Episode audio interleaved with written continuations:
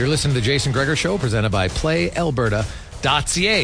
Experience all the excitement of the casino on your desktop or mobile device at PlayAlberta.ca. Sign up and receive a $50 welcome bonus using the promo code Casino50. The slot right on the tape of uh, Evan Bouchard, but uh, the Oilers were unable to capitalize. It was not. It was not a picture perfect first 40 minutes for the Edmonton Oilers, but uh, they found a way to win again. And it's amazing, Tyler, how much dominant they are in the third period. They've outscored teams 26 to 6 in the third period during this 14 game run.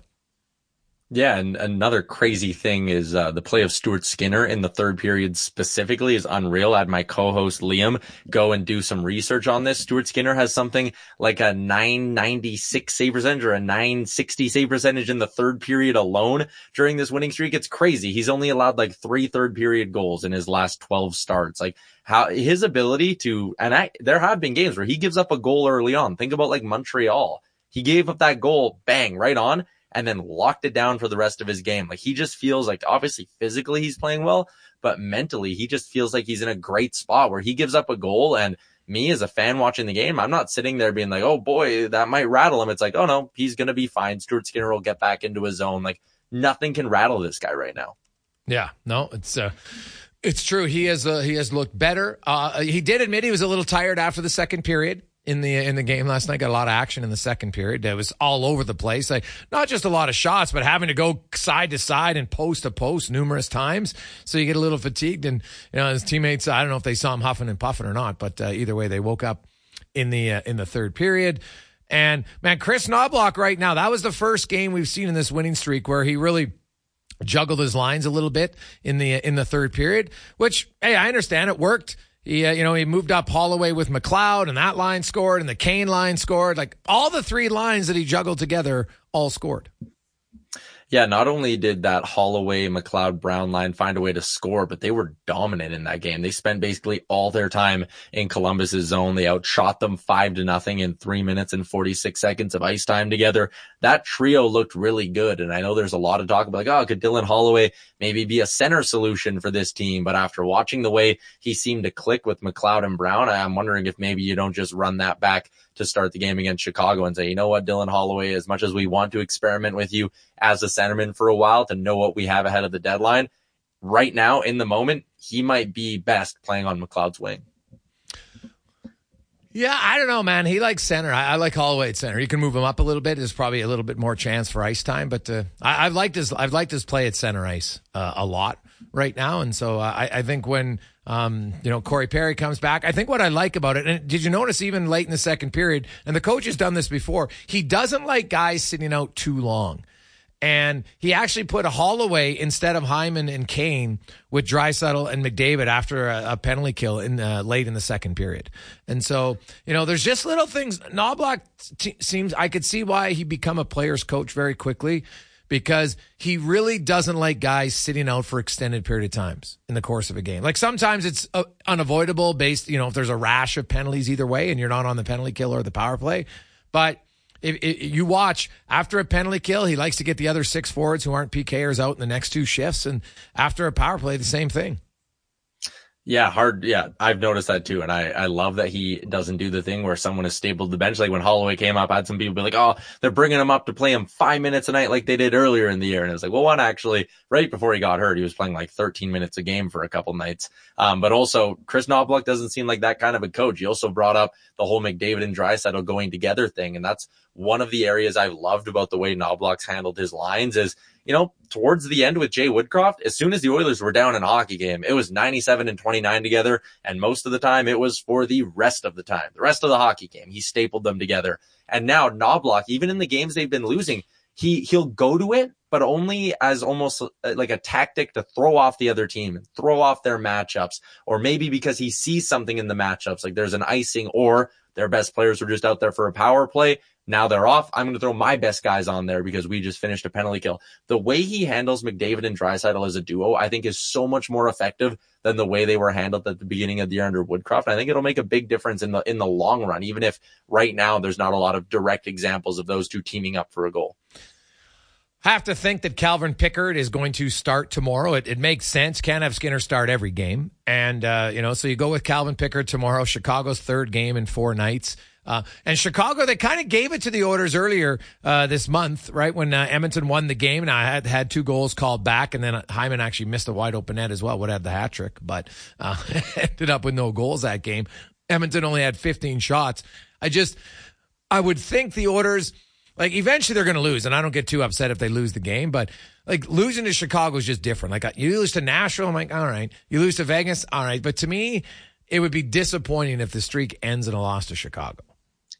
Yeah, especially when you look at all the other circumstances. Like, yes, the Hawks, not a good team. Obviously, no Connor Bedard. Since December 1st, there's only one team in the NHL averaging under two goals a game. And as you could probably guess, it's the Chicago Blackhawks, 1.85 goals per game. Second worst in the league is Washington at 2.28. So this Hawks team cannot score. They're going to be playing the second of back to backs on the road. So again, some fatigue should play a factor into this as well this is a slam dunk start Calvin Pickard kind of night, especially when Stuart Skinner comes out and says, I was kind of gassed after the first 40 minutes. Like if I'm a coach, that's automatic. Like, yeah, should probably give this guy a night off. So it seems pretty cut and dry. Pickard tomorrow, you should be able to roll over a Blackhawks team that is not good and should be coming in a little bit tired. And then you head into the weekend to take on Nashville, which is going to be really, really exciting if the streak is still alive for that home game on a Saturday afternoon.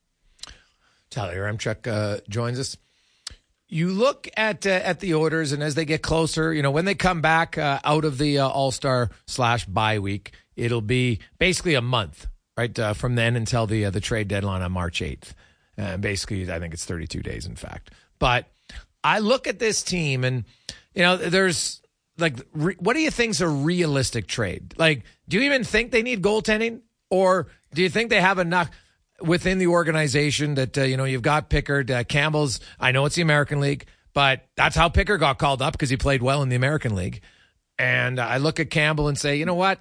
Maybe they look to to try to get a second line right winger. Um, maybe see if there's this, you know, first pair right defense. But I'm not sure there is, but maybe there is. Uh, and look at that instead. What would you do?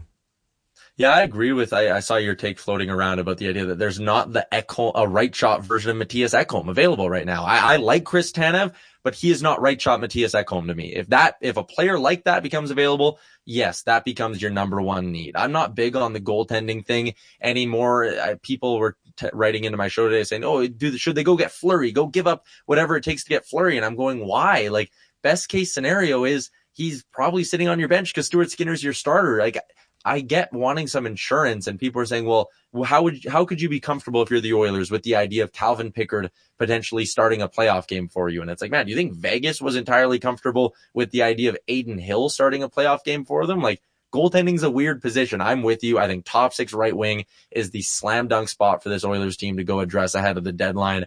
Is there an obvious name out there? I think Jake Guentzel's probably too expensive, both financially with his cap hit and with the assets, but one name that's interesting is if the New Jersey Devils don't get back into the race by the deadline. I know they're in the race. So I shouldn't say back into it, but if the Devils fall out, what about Tyler Toffoli, Greg's? Yeah. 4.2 million bucks, 20 goals, right winger, playoff guy. Like that style of player is who I'd want. Cause if you get him at 50% retained, you can fit him in. Well, 50% is still two mils. You got to, you know, like, and I wonder what's yeah. to, what's Toffoli going to cost? You know, do you bring in a third team that you know they take a million or whatever it is at, at that, and, and it's not an actual million in dollars at that point, you know, because it's all based on what's left in the season. Is that worth a fourth? Because I, I think Ryan O'Reilly, uh, Minnesota, to take what they took of his salary last year, got a fourth rounder for him uh, just to take the salary. So you know, it would be that, and then whatever you think Tyler Toffoli. Is he a second? I don't think he's a first. Um, you know, is, is he worth a second rounder? Eh, probably. Like there's, you know, there's definitely some options there for him. Like he's a guy I've looked at. A's one, you know, he's got the cup pedigree. He's produced in the playoffs. Know, he isn't the fastest guy, but I don't think Edmonton really needs more speed. I think Edmonton has enough speed up and down their lineup uh, that if you could add another guy like that, it's it's at least take it's worth taking a look at. And you know, you probably have to dive deeper into. I know he just scored a hat trick the other day against Vegas, so you know he can still produce. So it is he, he's an interesting one to me for sure. Yeah, and I wonder too, like New Jersey, we we know they need help on the blue line, and I don't know where you come out on this, but there has been talk of the idea of, hey, maybe you, if you need the cap relief, move out of Brett Kulak, and then when you go get a depth defenseman, they just split that third pair duty with Philip Broberg. Like, what about a good old fashioned hockey trade, Greggs? What if New Jersey's sitting there saying, hey, we need a D man. If you're willing to give us Kulak and maybe a mid round pick, we'll eat some money on Toffoli to make it work from your perspective, and two teams that are in the hunt can help each other out. Yeah, my my concern for the Oilers is offense has never been what they've lacked in the playoffs. Um, it's giving up too many goals. And Brett Kulak for the last two years in the postseason has been really good. Like his numbers are off the charts good. And so if you trade him, then I assume you're you're going to promote Broberg, and maybe he's ready. But eek, I, will me personally, when I've seen how this team loses, I'd rather go into it without a you know a little bit of concern in my second line right wing rather than concern in, in, in one of my six defensemen.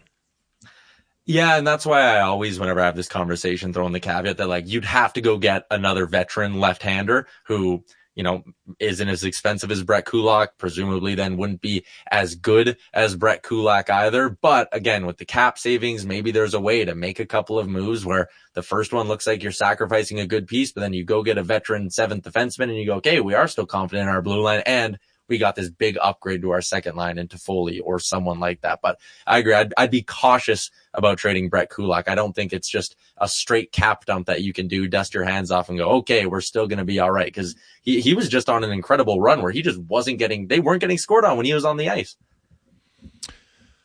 Yeah, I know. Like, uh, it's amazing. And, you know, him and Vincent Desharnais, they, they've really, like, you look, and I understand they're not playing against the elite of the elite. They don't have to be right? But in their role and how they're being used, they've been exceptional. It's like Mattias Janmark. Mattias Janmark hasn't been on the ice for a goal against five on five in this streak. Now, he doesn't have a goal. I understand that. But he hasn't been on the ice for a goal again. So he's still, I think, plus four or five at five on five. And so when you can have a 100% goal for percentage over 14 games and not, and not score a goal yourself, you know what? You're doing something well defensively. And so Janmark is one of those guys when I watch him, like, I just don't see him make mistakes with the puck. He he doesn't wow you offensively, but I ask any fan to say, can you think of the time that Mattias Janmark made a defensive play that had you go or a decision with the puck? You said, "What are you doing?" Like that's he is just very good at not beating himself. Yeah, and I always had wondered about him and what it'd be like to play with him because you hear like whenever there's an emergency, Janmark seems to be the piece that gets floated up to play with McDavid or Draisaitl, and it's like I don't think that's just a coincidence or a coach doing it. I think it's because the guys view Janmark as a dependable piece on the ice. Like you said, he doesn't make mistakes. He's a very predictable player, and I would imagine that's very easy to play with. Yes, well, players always talk about it all the time. Uh, you have a smart guy who knows where he's going. It makes uh, it makes life much easier. Uh, a few things around the league, uh, Ty. You look at the uh, Canucks. First of all, where do you come out on the metallic helmet? I love the metallic blue that the Canucks are donning tonight. Okay, so the Oilers have those navy blue, the all navy blue jerseys, which I know they're apparently not wearing after this season, but those might look kind of cool with an orange metallic yes, helmet dude, on them. Thank you. The metallic orange from Edmonton, I think would be unreal. I, now, granted, I like bright colors, so uh, I'd be curious how what the fans think of. I know like Vegas has it, LA has the silver ones now, Vancouver's getting their their blue ones, and I like I watched them in practice the other day. I saw the video, I was like, ooh, those are pretty sharp. I, uh, I, I would be, I would like the orange myself. I'm I'm curious uh, what people would think because now it's unfortunate helmets aren't necessarily you know I don't see a lot of helmets being purchased right like it's different than a jersey but yeah. I would I'd be you're reading my mind man I'm all over the metallic orange. So if the Oilers get metallic orange helmets, maybe we can get you some metallic orange glasses for game day. You can rock those on the show. Uh, I actually do have a pair of orange glasses. Funny enough, they're uh, they're pretty I, bright, but they're not. I should have seen that coming. They're not metallic though. They uh, so uh, you know what? Hey, I uh, I'd be hard. Trust me, it took me a long time to find my uh, my bright green uh, um, kind of neon ones. So uh, and I have neon green and blue. So I'd, I'd be all over it. I uh, um, you know, thankfully I get to change my hairstyle again because um, it's uh, it's pretty brutal. I'm not looking forward to tomorrow when I have to. Uh, um, go to the rink with uh, no toucan as part of the uh, deal, which won't be uh, good because uh, it's going to be a scary day for a few people tomorrow. Uh, probably more them than me. Yeah, but it's the last big hurdle for you to clear, and God, then and then you're wait. done. I keep I was thinking about this because I walked by the studio the other day and saw it. And I'm like, man, when you finally shave it off, are you just gonna look at all the hair around you and be like, I can't believe this? It's gross. Like it's the worst look for me. Um, no, I just I'm like I can't believe. I you know what? Hey, I'm a man of my word, so I kept my promise. The worst part was there. Was, it was not a bet. I want to clarify that. There was no bet because there was nothing I could gain. That's what a bet. Usually when you have a bet, there's something you can win Yeah. or something you lose. There was there was nothing winning about this for me. So um, that's what I don't you know I don't like. And it's self inflicted, so I can't blame anyone. So I, I will be very much excited about that when it's over. So. It's nice. Well, uh, we'll see I, you I ate cat food, Greg. Yeah, that's true. That is, yeah, but that's a one time thing, right? Like it was Yeah, probably five minutes of your life that you're just like, this is the worst. Then you got some scope and rinsed out your mouth. By the way, how did that cat food taste? It was so salty, and I like chewed it once and then just swallowed it back, so I didn't even process it. So you're right; it's not the same as it's not Yeah. the same as your hair. That is but still, eating cat food, yeah, that was uh, that was a tough one. Um, but uh, hey, the Bruins, who knew? Just like the Edmonton Oilers, uh, who knew that uh, since that San Jose loss, uh, how good they've been. So screw you, Oilers. Screw you. Ty, uh, have yourself a great day. We'll uh, see you tomorrow on the rundown. Yep. See you, Greg.